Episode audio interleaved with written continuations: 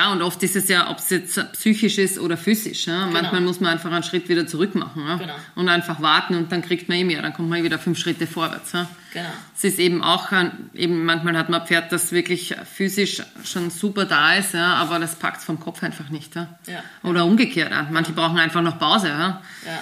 Wenn man die anreitet oder einfach im Volltraining ist und dann äh, schaffen es das körperlich noch nicht. Ja? Ja, ja. Das heißt vom Wachstum, von der Muskulatur, was auch immer. Ja? Manche brauchen länger.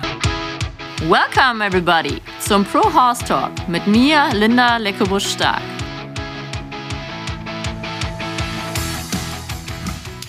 Welcome everybody zur nächsten Folge vom Pro Horse Talk. Mir gegenüber, live und in Person, sitzt Nina Leiner. Hallo Nina. Hallo. Schön, dass du da bist. Ist gerade frisch eingeflogen aus Wien. Du kommst ja, aus Österreich. Genau. Äh, ich freue mich sehr. Wir kennen uns von Turnieren.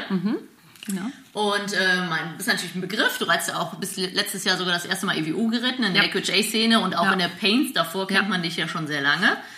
Dann fangen wir doch einfach mal ganz vorne an.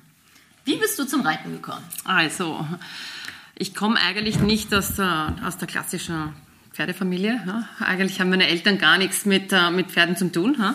Meine Mutter ist eigentlich eher ängstlich ja, Pferden gegenüber, aber ich wollte immer schon reiten. Und somit ähm, bin ich dann einfach zum Englischreiten, so wie halt jeder beginnt. Ja. Englischreiten, Reitstunden und ähm, Lohnstunden, ein bisschen Springstunden, bin dann aber leider runtergefallen und dadurch, dass meine Mutter so ängstlich ist, ja, ähm, durfte ich nicht mehr reiten. Ha.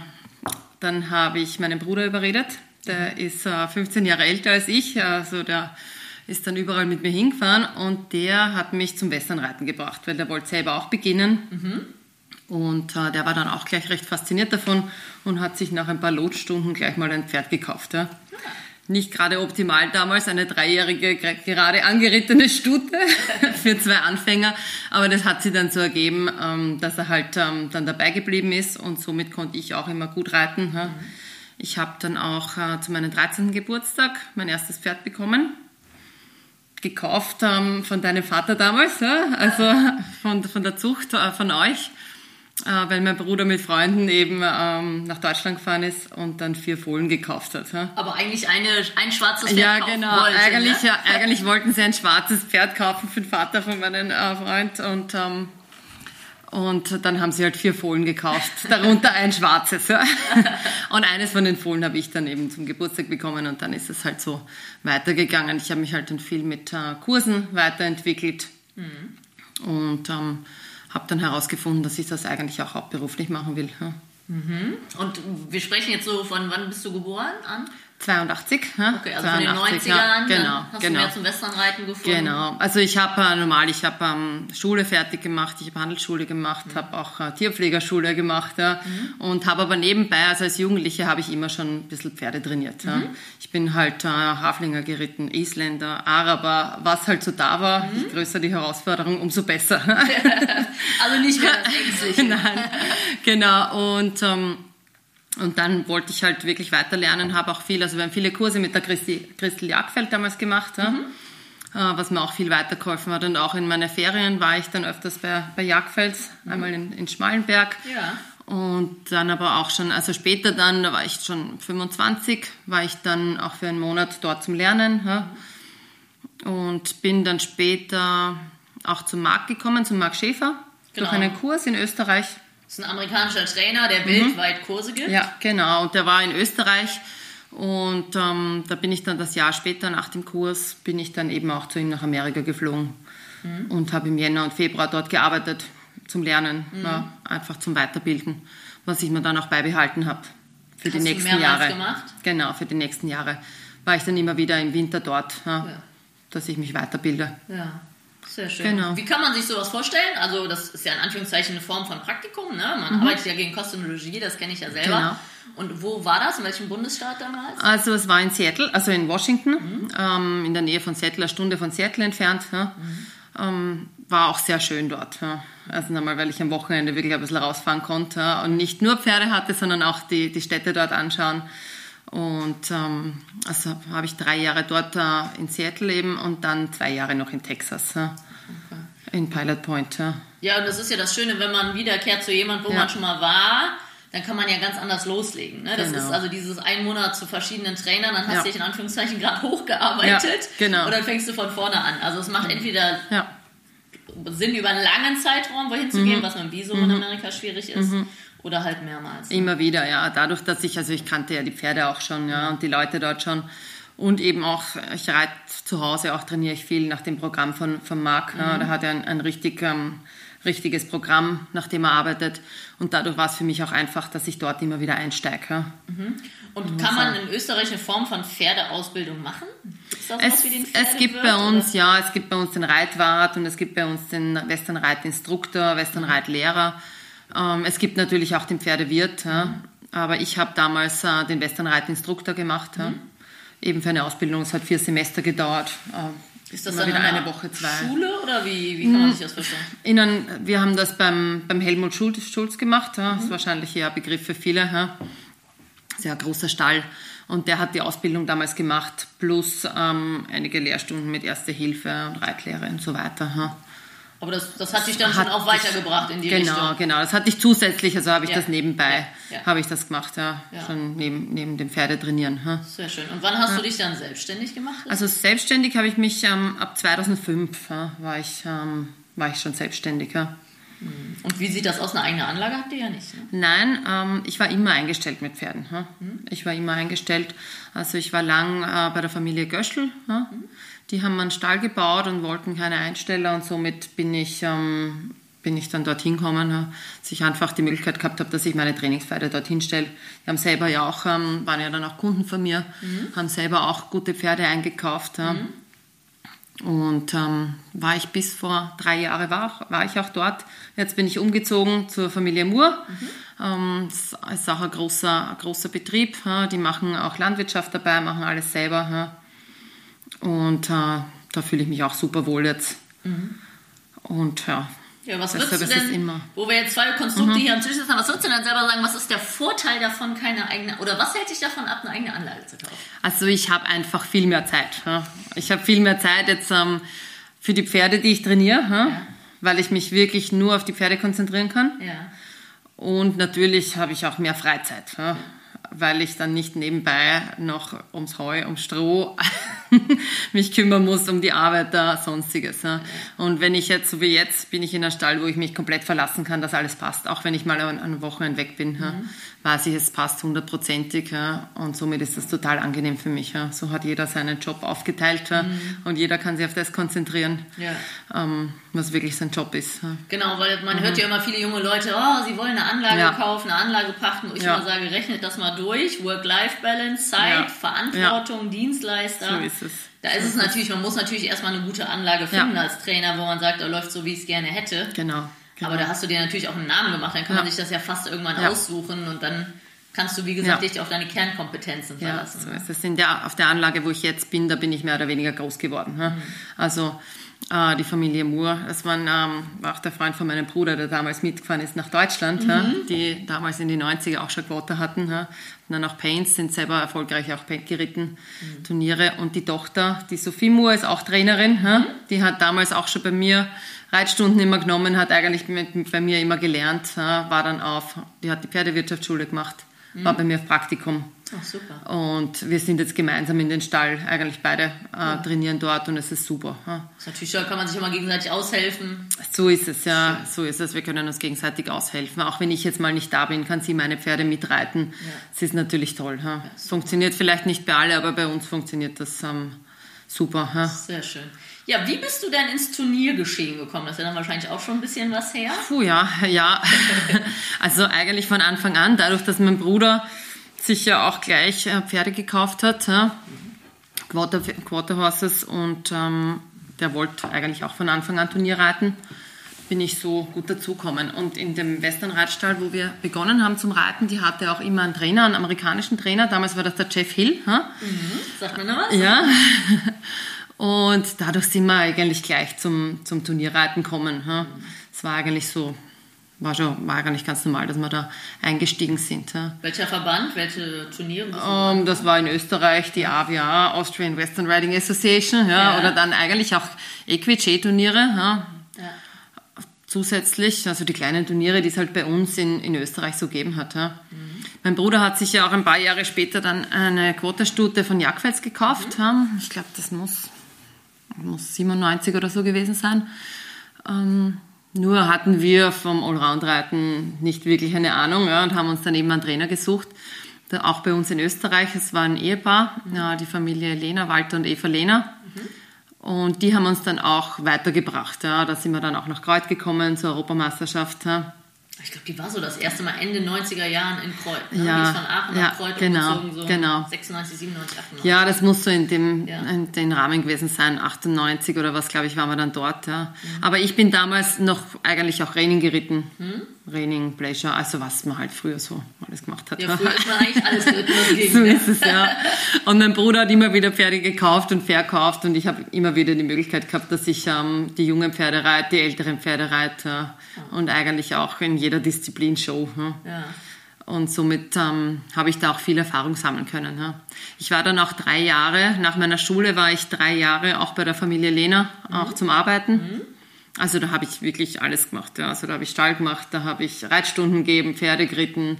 Also wirklich das komplette Programm durch, ja. was ich, wo ich natürlich auch sehr viel gelernt habe. Jetzt auch schon, auch einfach was im Stall zu machen ist, ja. wie du das organisierst und so weiter. Ja. Ja, ja.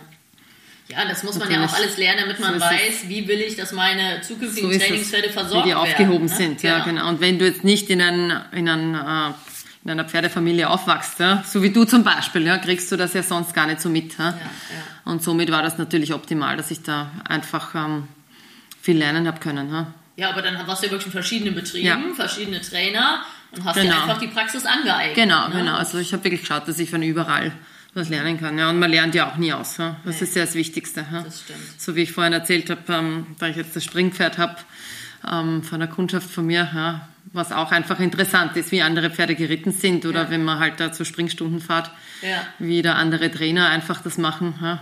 Oder was da so das Programm ist. Ja? Aber ich wusste zum Beispiel gar nicht, dass du ursprünglich aus der Raining-Reiterei kommst, aber früher war es eigentlich Allround oder Raining, ne? Das, So äh, ist es, ja. Oder man hat alles gemacht. Also bei uns in Österreich war ja das damals auch nicht so groß. Ja. Da bist du mit einem Pferd, bist du einfach alles gestartet. Ja. Egal, ob das jetzt gut war oder nicht. Aber ich finde, so lernt man reiten. Auf jeden Fall, auf jeden Fall. Ja, und ich bin auch, ich wollte einfach reiten und dadurch bin ich auf jedem Pferd oben gesessen. Ja. Ja. Egal, ob das jetzt gut war oder nicht oder ob es schlimm war oder brav war. Ja. Genau. Das ist halt, du musst viel rumkommen, du musst viel lernen, Ja. du musst wissbegierig sein, du musst viel arbeiten. So ist es. Wenn du gut arbeitest, lernst du viel. Das wird oft wertgeschätzt in, allen es, Betrieben, wo du bist. So ist und es, es ja. ist einfach äh, diese Neugier und der Drive, der einen dann Ja. auch vorwärts bringt. Ja, und es ist halt wirklich ein Knochenjob am Anfang. Ja. Ja. Du musst reinbeißen, aber sonst erreichst du in, in dem Job eigentlich nicht viel. Du kommst nicht dorthin, wo du willst, sage ich jetzt mal, ja, wenn du nicht wirklich. Ja. Ja, und auch wenn man nach Amerika geht, dann ist ganz Ja. normal, dass man da Pferde sattelt und Ja. rangiert. Dann darf man natürlich auch reiten. Am Anfang weniger, am Ende mehr. Aber wenn Genau. du dich da schon beschwerst, dass du ein Pferd satteln musst, Genau, wo du genau. schon Glück hast, dass du nicht misten musst. So es, ja. und das So ist, ist äh, ja.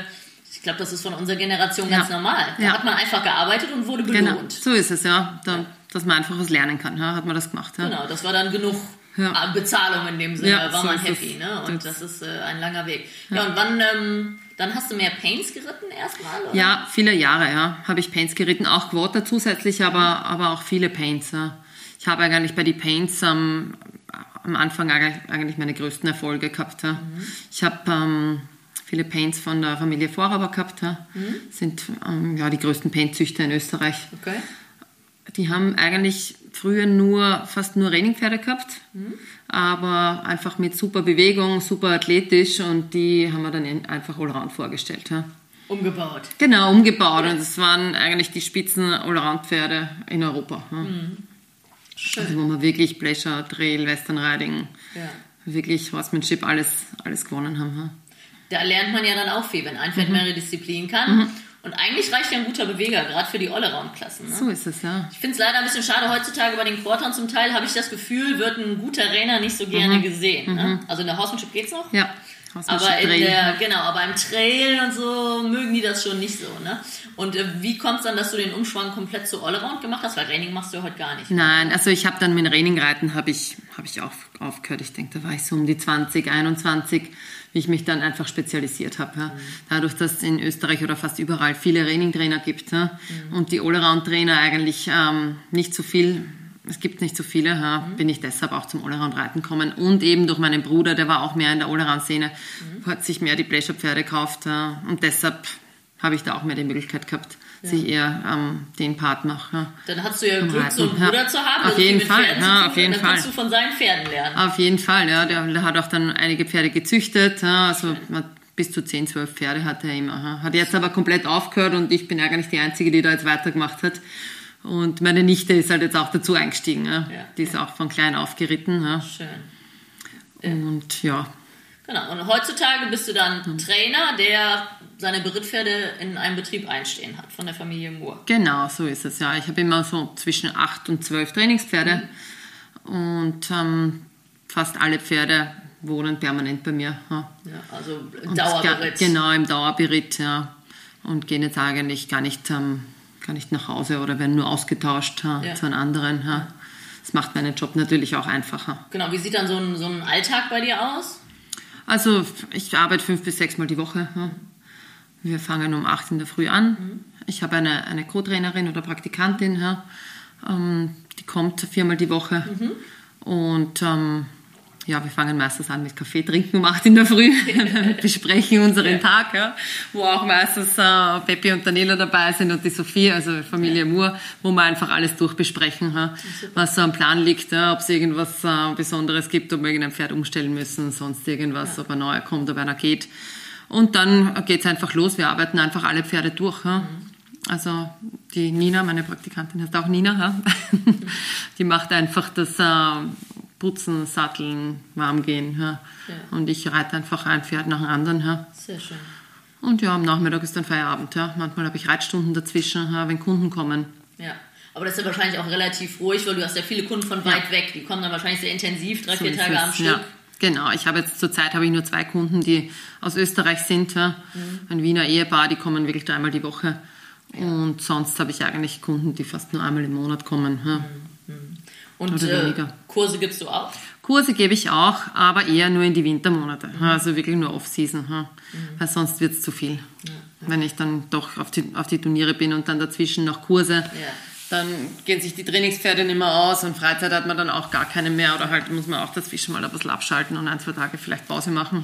Ja, weil auch du bist ja, ja. mit einem Mann verheiratet, ja, wie ich so gelernt habe, der nicht im Pferdebusiness ist. Genau. Damit ihr euch auch mal zwischendurch seht. So ist es, braucht man manchmal ein bisschen Zeit. Ja. Wie viele Turniere fahrt ihr so an im Jahr? Um, ähm, relativ viele. Also auf jeden Fall fünf bis sechs große Turniere. Ja. Mhm. Also wir fahren immer die VWB-Shows, Spring Show, Bayerische und Summer Show. Mhm. Also die, die, drei Kreuzturniere, die ja jeweils fünf bis sechs Tage dauern. Ja. Mhm. Dann haben wir die Quarter Jam. Ja. Mhm. Dann war ich ja heuer noch auf der German Open, ja, mhm. also letztes Jahr, mhm. was ich heuer aber auch wieder einplane. Dann kommt noch Aachen dazu. Genau. Und Habt ihr so was wie Futurities in Österreich? Genau, und dann noch die österreichische Meisterschaft ja. und Futurity. Das ist dann meistens das letzte Turnier im Jahr, Ende mhm. Oktober. Okay. So der Saisonabschluss. Ja. ja, sehr schön.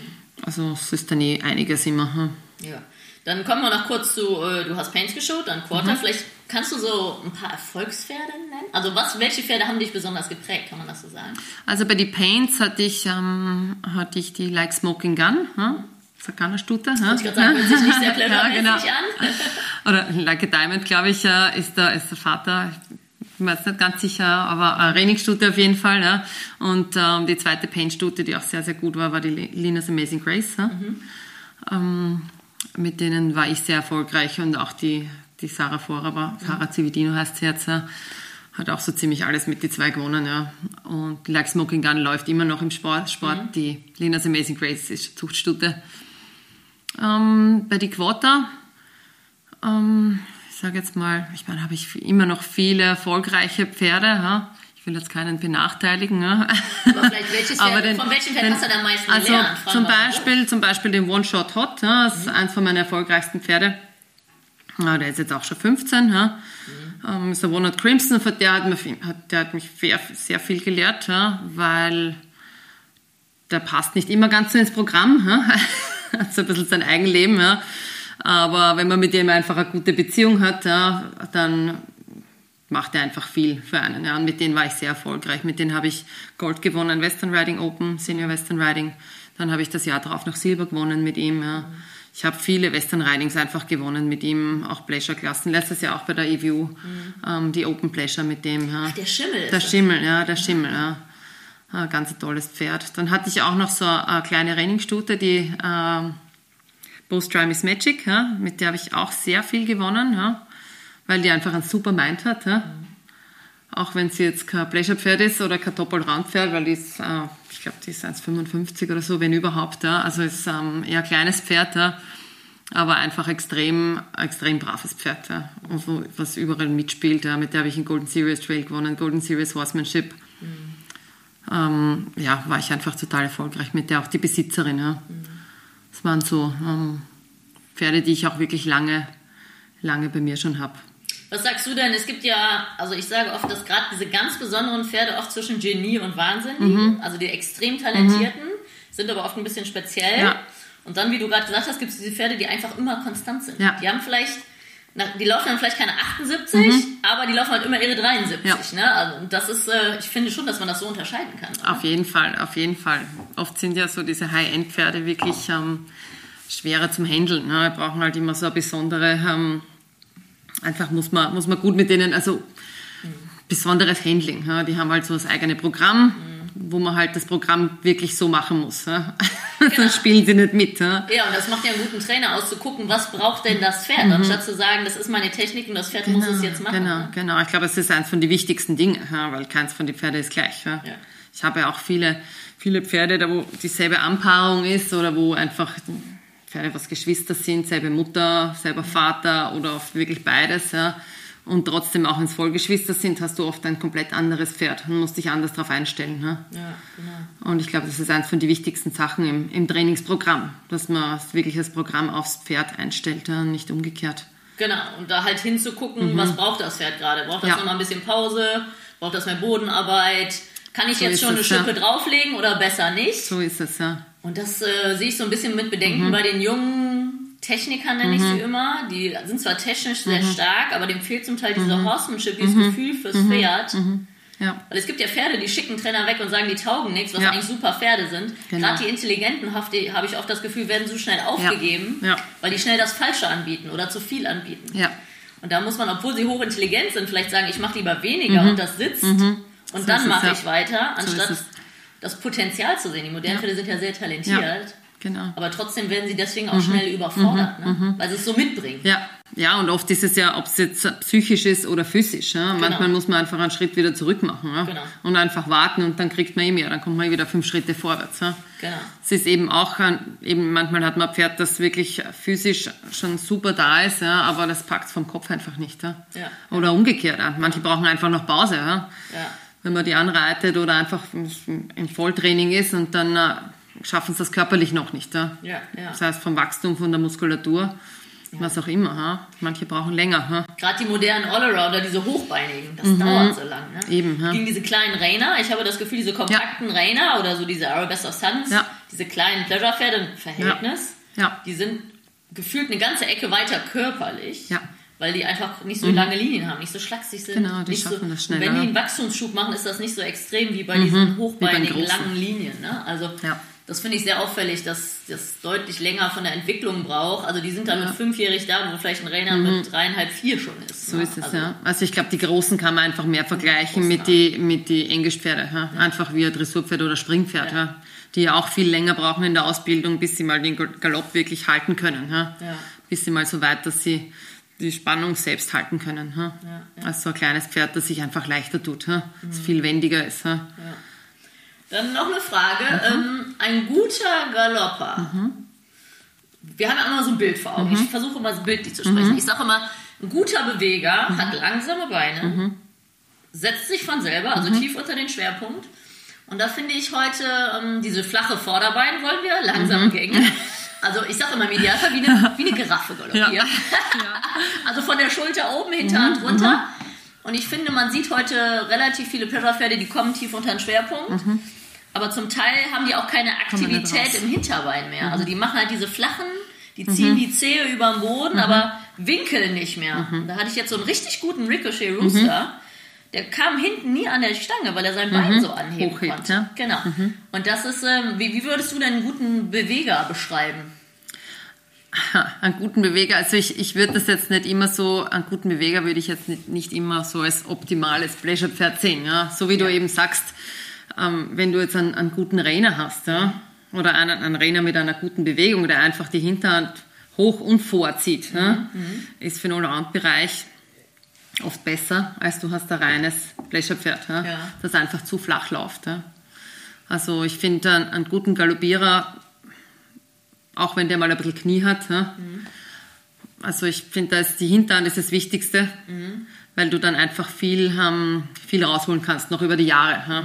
Auch wenn es vielleicht dann nicht das optimale Pleasure-Pferd ist, aber auf, ähm, auf die Dauer gesehen hast du dann einfach mehr. Ja? Mehr, mehr vom Pferd, ja? wenn du eben in der Allround-Szene bist, weil du dann eben besser über die Stangen kommst. Weil Genau, du mehr Lastaufnahme, ne? leichter tust ähm, in der Horsemanship, ja? wenn du da eben die Spins hast und dann vielleicht noch ein bisschen schnell galoppierst. Ja? Also solche Sachen ja? und auch die Wechsel. Ja? Also auch eher Hinterbein wie Vorderbein. Alle sagen immer, guck mal, das schöne flache Vorderbein. Aber wenn die Hinterbeine schlafen und nicht drunter Ja. kommen, ja. dann wird es ja auch keine richtig gute Pleasure Nein, so ist es, ne? so ist Also, es, ja. So ist es. Und ich finde, in den USA hat man oft gesehen, dass gute Trailpferde ein bisschen Knie haben sogar, weil die Mhm. Ja. ja viel besser über die Stangen kommen. Dieser ganz Ja. flache, große Schritt ist ja wunderschön Genau. für Pleasure, Ja. Western Riding, Ja. Hunter. Aber im Trail oder in der Horsemanship, wo die schnell kreuzen müssen, schon wieder fast hinderlich. Ne? Mhm. Ja, so ist es, ja. Sie brauchen halt dann auch ein bisschen länger. Ja. Aber es kommt jetzt immer darauf an, was man will. Ich sage jetzt, wenn du wirklich Pleasure reiten willst, dann brauchst du das eben. Ja. Dann brauchst du das eben. Und du hast ja auch, also ein richtig gutes Pleasure-Pferd ist ja super genial zum Reiten und auch schön zum Reiten. Ja. Und auch die lernen dann die Beine zum Heben, nur brauchen es halt ein bisschen länger. Ja. Ja, ja.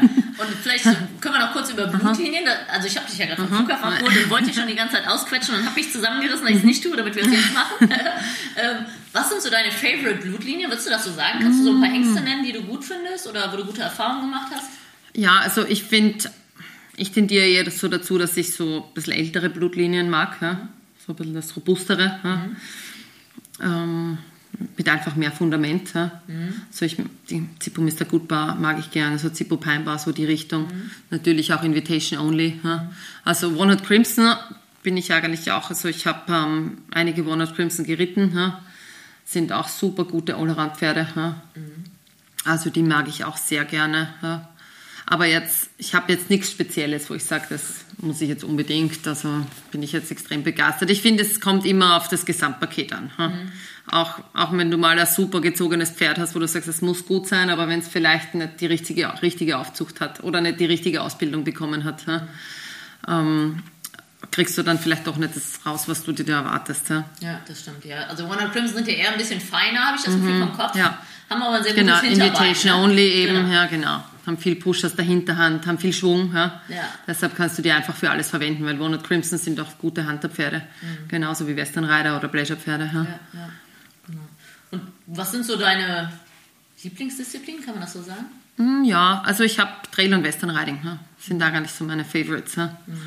Western Riding, weil du einfach was Schönes, ja. wenn du ist wie Tanzen, ja ne? genau, genau, wenn du da locker durchgaloppierst Ja. und im Trail, weil du das lange schon kannst. Ja, Ja, ja. ja und man kann es du- im groben Maß Ja. jedem Pferd beibringen. so ist es. Ja. Es trennt sich dann die Weizen von der Streu bei hochgelegten Ständen. Genau, da brauchst du halt dann einen sensiblen, ja. Genau. Wenn du dann keinen sensiblen hast, dann brauchst du halt, ja, ist der Senior Trail schon mal schwer, ja, Dann oder Amateur. Trail, ja. Ja, ja, dann hört es irgendwann auf. Und gerade wenn du dann irgendwie zehn Tage auf DM bist und am Ende Mhm. Ja. das Finale und die sind ein Ja. bisschen müde, da brauchst du schon das Pferd, was sich wirklich für die Ja. Stangen interessiert, Ja. weil gut trainiert sind da viele. Ja. Mhm. Und dann hat man ja auch Glück und Pech. Wir haben auch so ist verschiedene Trailpferde, die sehr gut sind und die haben Tage, da laufen die ihre 76 und die haben Tage, da heben die Ja. die Beine nicht. So ist es, Und auch das ist in Ordnung, weil das sind ja Tiere, ne? Also Genau.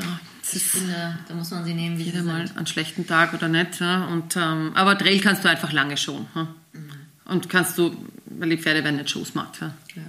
Ja. Sehr schön. Das war schon äh, sehr informativ. Jetzt kennen wir dich alle ein bisschen besser. Mhm. Jetzt kommen wir zum Abschlussfragen vom ersten Teil. Ähm, erstmal selber, würdest du sagen, hast, hast du Stärken und Schwächen? Ähm, auf jeden Fall. Auf jeden Fall. also ich denke, ähm, meine Stärke ist, dass ich recht geduldig bin. Ja. Und dass ich da einfach ähm, wahrscheinlich mich viel reinversetzen kann ins, ähm, in den Schüler und ins Pferd. Beides. Ja. Ähm, meine Schwächen, ich kann oft nicht Nein sagen. Ja? Zu nett. Das ist eine schöne Ja, es ist, Schwäche. ja, es ist wirklich manchmal so, ja, dass ich da oft ähm, wahrscheinlich zu gutmütig bin ja, bei Mhm. manchen Sachen. Ja. Aber das ist ja auch ein Prozess des Professionellwerdens, oder? Ja, zu ja, lernen, sicher, zu ja, sagen, ja. ich kann das nicht leisten, bevor man dann selber Ja, irgendwie genau, genau. Ja. zu viele Opfer bringen muss. Ja. Ne? Aber das ist natürlich immer unangenehmer. Da ist das Glück, ich habe ja meine Mutter im Betrieb und die, Mhm. Ja. da bin ich früher immer zu Mami gelaufen Mami hat mir geholfen und so langsam werde ich erwachsen und muss es dann auch mal Ja. selber regeln in der Kommunikation. Sehr schön. Und dann noch, ähm, was wollte die kleine Nina als Kind immer werden? Pferdetrainerin. Ja, Ja? ja, ja wirklich. Ja. schön. Es war so immer Pferde- oder Hundetrainerin. Ja. Ja. Ich liebe auch Hunde, ja. Ja. aber ich denke, da sind Pferde das bessere Business, ja. Wo du mehr draus machen kannst. Ja. ja, sehr schön. Gut, das war's für den ersten Teil. Sehr Vielen gut. Dank. Ja, danke schön.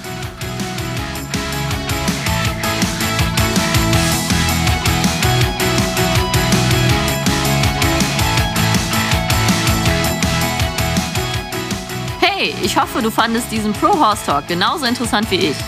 Wenn du noch mehr Infos brauchst, schau doch einfach mal vorbei auf meinen Seiten bei Instagram, Facebook oder unter leckebusch.com. Thanks for listening. Pro Horse Talk.